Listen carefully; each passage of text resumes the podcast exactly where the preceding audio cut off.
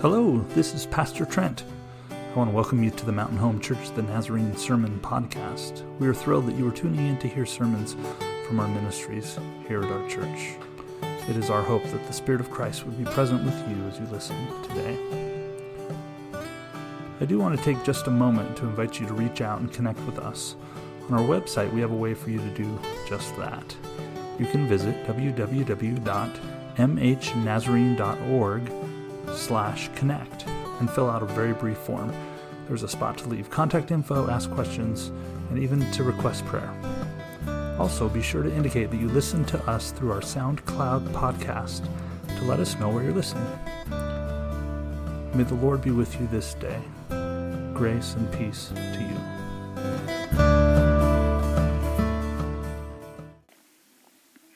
Today is the fifth Sunday of Easter. And if you didn't get that joke, that's okay. It just means you haven't watched Harry Potter. So um, it's kind of a niche, niche, niche joke. But anyway.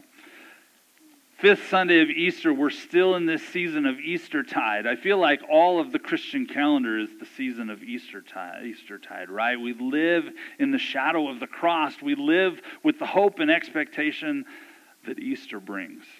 Uh, and yet, for these six Sundays after Easter, leading into, uh, or sorry, seven Sundays after Easter, leading into Pentecost Sunday, um, it's it's a significant emphasis for us, and it is right and it is good for us still to declare He is risen. He is risen indeed, right? It, we should we should maybe that's part of every Sunday morning, for that's the reason that we gather. It's the whole uh, point and, and the the the beginning part of why, uh, why we worship Jesus and why we have this relationship with God. Um, as we as we work our way through Acts, we've been we've been following the expanse and the spread of the gospel, um, and, and, today we turn to a critical moment in that process. There's there's moments that happen um, that are just foundational for this movement to be spread throughout the world. And the passage we're looking at today is one of those one of those moments. Uh, it's kind of a longer passage. We're going to be reading from Acts chapter 11 today, um, but we're going to be reading the uh, the first 18 verses. So it's a it's a longer passage, uh, but I, uh, I I wanted to go ahead and read the whole this whole account of of what takes place in this passage. So, for those of you who are willing and able, I invite you to stand as we read God's word out of reverence. A reading today from the book of Acts, chapter 11, verses 1 through 18. The apostles and the brothers and sisters throughout Judea heard that even the Gentiles had welcomed God's word. When Peter went up to Jerusalem, the circumcised believers criticized him they accused him. You went into the home of the uncircumcised and ate with them? Step by step, Peter explained what had happened. I was in the city of Joppa praying when I had a visionary experience. In my vision, I saw something like a large linen sheet being lowered from heaven by its four corners. It came all the way down to me. As I stared at it, wondering what it was, I saw four legged animals, including wild beasts as well as reptiles and wild birds. I heard a voice say, Get up, Peter, kill and eat. I responded, Absolutely not, Lord. Nothing impure or unclean has ever entered my mouth. The voice from heaven spoke a second time Never consider unclean what God has made pure. This happened three times. Then everything was pulled back into heaven. At that moment, three men who had been sent to me from Caesarea arrived at the house where we were staying. The Spirit told me to go with them, even though they were Gentiles. These six brothers also went with me, and we entered that man's house.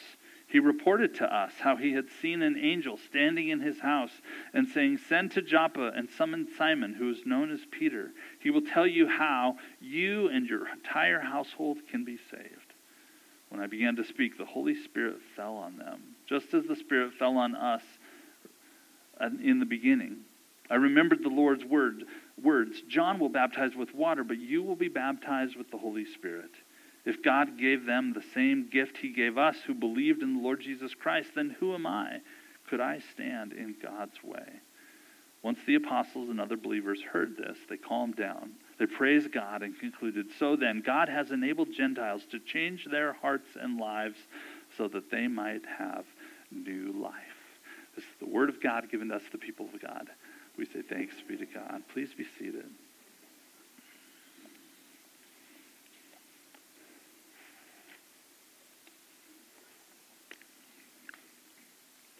I have an interesting question to start off with. I'm not asking for an audible answer. Um, when, when, do you, when do you give up on a person? well, what's your threshold for writing a person off? Um, I'd love to say that I don't have one, that, that I'm always positive. I'm always a believer. I would love to say that I can always see light at the end of the tunnel, that I always have a hope. Um, there's a show that my wife and I watch called This Is Us. Maybe some of you watch it as well. There's a clip that goes around, um, and the, the lead female actor says this Until a day is over, there's always a chance you'll remember it for something else. Isn't that a great line? You know, written by a writer. Um, it's, it's, a great, it's a great reminder and a, and a great thought. What a great, great outlook. Um, but I struggle sometimes to have that positivity, to have that outlook on life to say, man, it's been a rough day.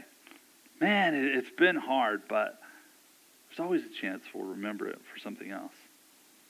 I, I tend to, well, cheering for my sports team sometimes maybe has taught me some bad habits about being a little fatalistic, right? Being a little pessimistic in my life. But at the heart of our text today is this question. This question that the people in Jerusalem were dealing with when do you give up on a person following Jesus? Does that question upset you? Is that, is that a frustrating question? Is it, is it even a, a fair question to ask? This question dominates our passage. Because what we find in this passage is a group of people that were like, no, this isn't how it works. They're not supposed to get Jesus. They're not supposed to get the Holy Spirit. This story is, is critically important to the author of, of Luke and Acts. The, the, that it gets two tellings. This is the second time this story has been told. For those of you who like to kind of look at the, con- I know, I know you're out there. The people who like to look at the context of the story, you're already flipping back into Acts chapter 10. It, Acts chapter 10 spends the whole chapter. We read 18 verses. It spends 48 verses telling this whole story. And, the author that put together Luke and then Acts, this two-book series, spends all of chapter 10 talking about this story of of the Holy Spirit coming to the Gentiles. And Peter ministering to this, this house, the house of Cornelius. And then in 11, he's like, well, just in case you missed it, let's tell, it, let's tell this story. Let's tell this story again. It's a remarkable story. It's a remarkable story. It involves three direct visions in this one story. Okay, the first one being um, to a man named Cornelius, who was himself a Gentile, wasn't a Jew. And it says, Send for this guy named Simon, who's called Peter. That's pretty specific. He has a name, but he's not called that name. He's called something else. Send for this guy who's Simon, called Peter, who's staying at Simon the tanner's house. The second vision is this vision of this sheep, sheet I almost said sheep. This sheet dropping from heaven and landing on the roof where Peter was. And this sheet was a variety of things. And the third vision, a third direct communication, it says to Peter, who's kind of bewildered by this vision that he had just seen, says, There's three people at the gate.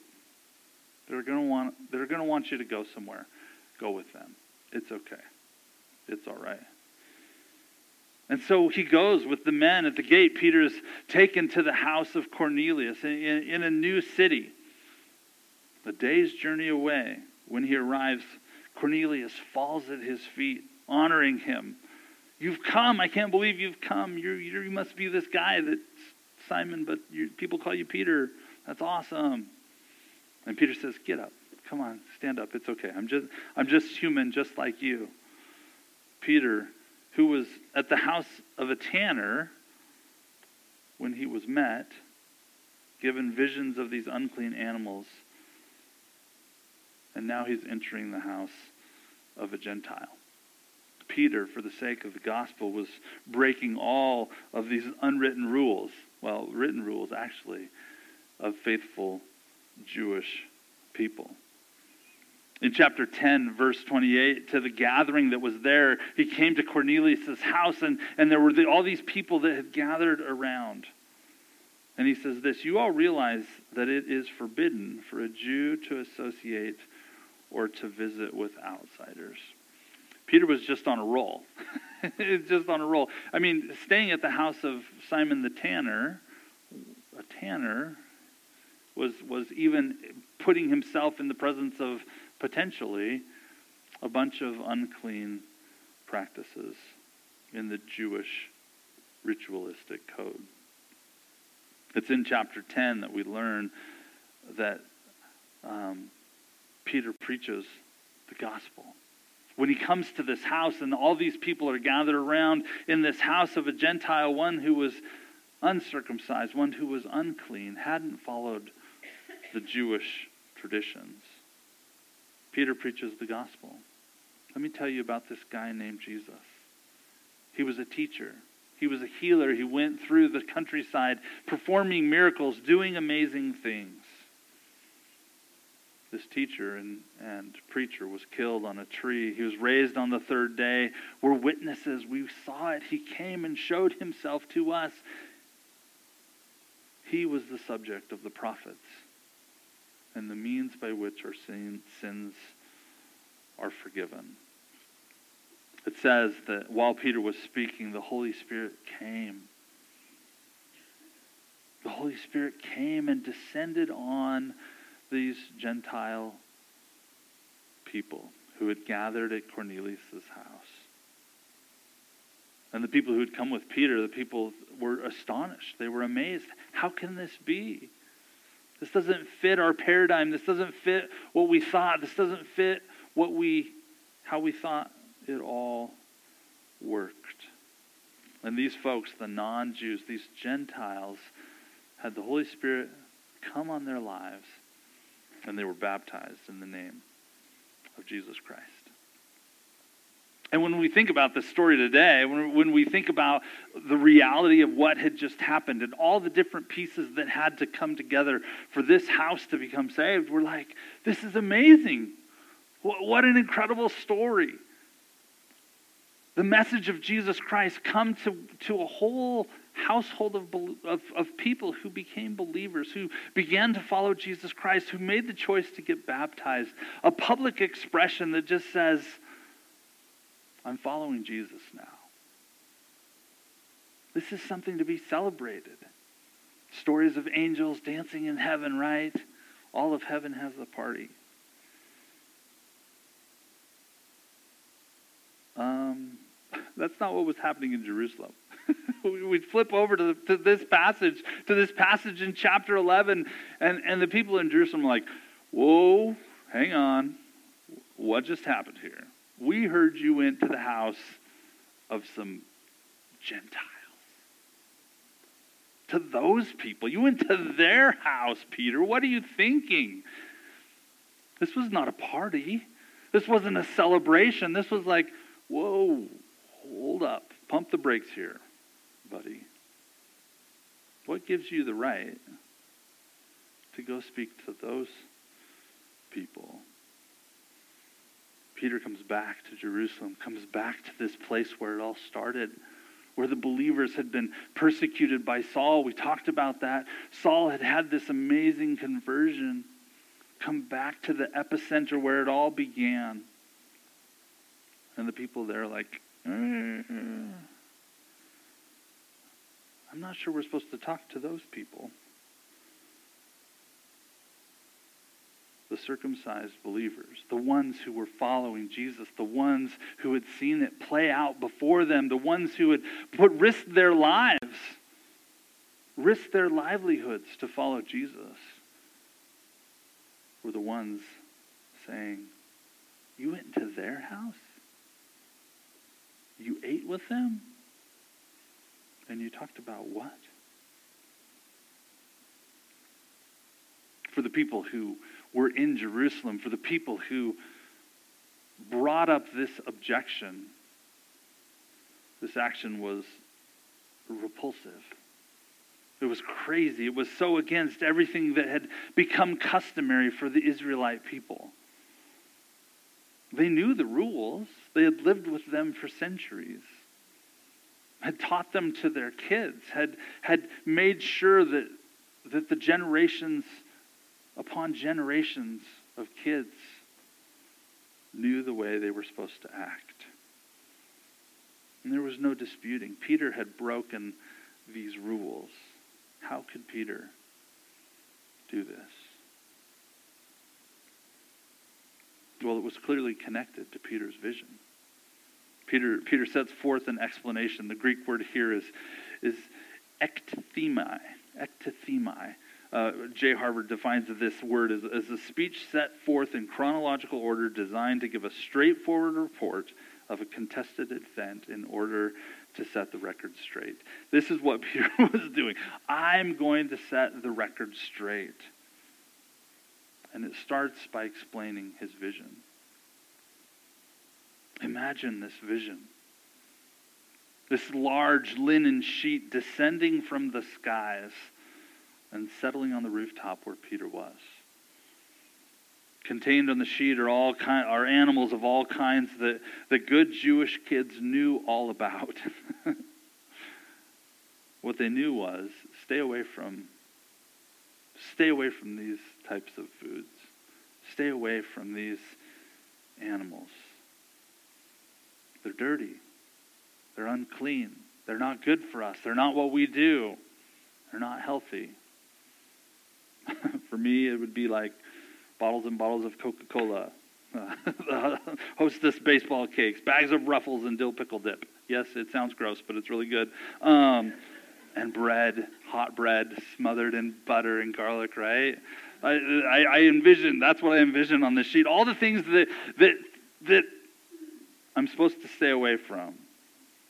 All the things that could kill me. Peter knew what to do in this, in this moment.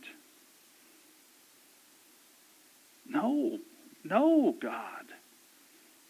What's interesting is that he identified the voice that was speaking to him as God's voice. Surely not, God. Nothing like that has ever entered my mouth. You've got, God, you've got it wrong here. I'm not going to eat that. I never have. And I won't. That's the difference between Peter's sheet and my sheet. I, I, I have partaken. But Peter hadn't. He'd been faithful. He'd been the good Jewish kid. He'd followed the rules. And it, it wasn't even a temptation for him. It was, it was so ingrained in him and so taught in him that he was willing to argue with God. Three times willing to argue with God. It shows you how foundational this teaching was for the Jewish people, for the people of Israel, the people of Israel. And the voice from heaven countered the narrative that had been taught, changed his ideas, challenged his understanding of what made something clean or unclean, something acceptable or unacceptable. A voice from heaven said this Never, never consider unclean what God has made pure. It says three times it went through this ritual, three times this, this back and forth, this invitation to eat what was contained in this sheet. And Peter saying, oh, No, I no. I would never do that and the voice from heaven saying, Don't call what I have made pure unclean. And after that happened three times, the, the Spirit told Peter, Go with these men. Despite his teaching, but despite his training, he was so, so convinced and so, so steeped in the tradition that he wouldn't kill these animals even when invited by God to do so. And yet he went with these men. Despite the years of, of routine, despite all he knew and believed, he decided to lean into this opportunity to go with these men. And what happened? Peter went to this house. Peter shared the story of Jesus Christ, shared what had happened, and it says the Holy Spirit descended upon that house and upon those people and fell on them, just, just as the Spirit fell on us in the beginning. Knowing that the Holy Spirit was given by God, he used that coming of the Holy Spirit as evidence of God's working. God was on the move. God was doing something new. God was doing something beautiful. God was coming into the lives of these people. And Peter's like, I don't want to get on the wrong side of that. I don't want to work against the Spirit. I don't want to work against God's moving.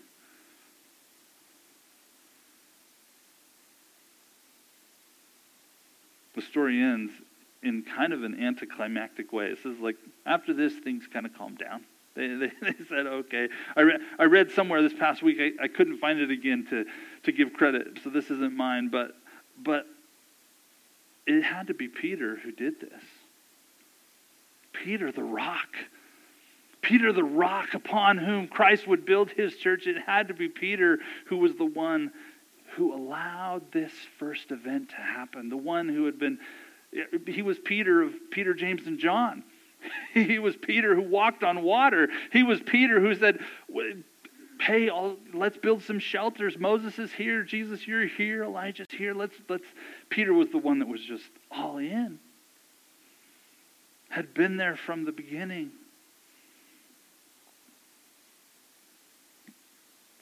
I think about whether if Saul had been the one that this had, had happened to. He had just been brought before Jerusalem before, right? Being like, there's no way we're going to trust this guy. But this was Peter. This was Peter. The power of his uh, testimony is undeniable in this instance. And as we come to the end of the text, the question that, that rung through my mind this week as I prepared is Trent, when do you give up on a person? Yeah, the question was a little different for, for the Jews, but really it was the, the same. The Gentiles, we don't have any hope for them. They're just not on our radar. certainly God couldn't move in their lives. They do it all wrong. They don't do this. They don't do that. How could they possibly? And the question that I grappled with this week is who are the people, Trent, that you are convinced that can't be touched by God's grace? And I was challenged to think about that. I was challenged to process that, to not answer it too quickly. Because my head is like, well, nobody. I mean, everybody's within God's grace, right? I mean, God's grace can move on anybody. And yet, do I always act that way? And do I always live that way? Sometimes I've struggled in my journey. My, God's got me on this, this long arc journey of grace for other people. As I get older, uh, the people for whom God speaks to me and, and that God, God empowers me to see in a different light just continues to grow. What does it look like to have grace for the broken? grace for different opinions, grace for different theologies, grace for different ideologies, grace for different lifestyles and different opinions. People who live and look and act and worship so differently from me. It's easy to kind of put them over there. Maybe that's just me, but it's easy sometimes to take groups of people. It's so easy and so quick to, to I sometimes I'm so quick to, to label people and kind of set them to the side.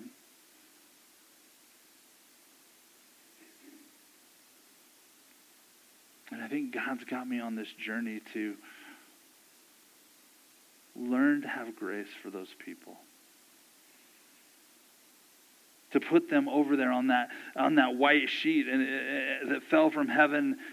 And what do I say? Surely not, Lord. Surely not, Lord. And I hear the voice of God today saying, Never consider unclean what God has made pure. Doesn't God get to decide on whom his Holy Spirit falls? Doesn't God get to decide on whom his grace will apply to? I'm reminded today, again this week, that we are all God's children. Even the people that I, at times, struggle with not putting them over on that white sheet. For Peter, the test was the work of the Holy Spirit. Did you see in his reply? Did you see in his answer there? Um, at the end of at the end of the passage, he said, "I turned to the wrong chapter. Sorry about that." He said, "This: If God gave them the same gift He gave us, which was the Holy Spirit, who believed in the Lord Jesus Christ, then who am I? How could I stand in God's way?" I think for some for some folks, my struggle is pausing long enough to see the Holy Spirit at work in their lives. Do I see the fruit of the Holy Spirit? Love and joy, peace, patience, kindness, goodness, faithfulness, gentleness, and self-control. I'm going to ask the praise team to come forward as we as we close out. We're going to sing one more song. Uh, the song they're going to lead us in today starts with these words: Come just as you are. Come just as you are. And, and, a, and a lot of times, as I've sung this song, and perhaps you as well, it, it's a reminder for me. It's a reminder that no matter what I've been through this week, no matter what I'm going through, the struggles that I have, I get to come into God's presence just as I am. That there's grace for me, that, that the struggles that I go through, and the journey that I'm on, I, just, I get to come and worship God just, just as I am. I don't have to change or pretend or posture or put on a mask today because maybe I'm struggling. Maybe I'm, I'm going through the fire right now. Life seems like it's falling apart. But today, today, as we consider there are groups of people in our world today, that it might be easier for you and for me to simply write off. If you know exactly who it is for you today, who, who God's working with you today to invite in, as we sing that song, maybe, maybe sing it for them. Maybe sing it for them today. Come just as you are. Certainly, we received that invitation one day. The invitation to come to Jesus just as we are. Maybe today, as we sing that, we can sing it for someone else, somebody with different opinions, somebody with different theology, someone with different lifestyle, different whatever. I invite you today as we sing to picture that person as you sing these words and sing them as an invitation from God. Be God's invitation today. For Peter, it was for the Gentiles, and aren't we grateful? In a room of probably mostly Gentiles, aren't we grateful? That Peter made no mistake Today, it's our invitation. Today, we get to be the mouthpiece of God. Come just as you are. Let's sing together. Would you pray with me? Lord God, today we exalt you, for you are worthy of our praise. For all of creation stands to praise you and to lift your name. Today, God, as you invite us into this place, as you speak to us, pray that you would help us to hear those words, to never call something you have made pure, something precious in your sight, something you care about and love so much, to be called unclean. Pray today that you would give us eyes to see our neighbors, to see the world as you do. Give us eyes to see that way, we pray. In Jesus' name, amen. Amen. We live in a world where it's easy to write people off sometimes, to zing them with the one liner, drop the mic, and walk away. Lord, change our hearts. Change our hearts today. Instead, may we hear the voice of Jesus whispering in our ear, Not so with you. Amen? Amen. I'm going to invite you to stand today to receive the benediction. It's customary in this place to kind of hold our hands out to, to, to as a physical reminder that we receive this benediction today. Lord, may we see today the sheet fall from heaven filled with the people in our lives that it's so easy to write off. And may we see each and every one of those people through your eyes and love them and embrace them in your name. I pray. Amen. Amen. Go in the love of Christ. Thanks for joining us today on the Mountain Home Church the Nazarene podcast. Don't forget to visit us at mhnazarene.org slash connect if you'd like to connect with us, and have a great week.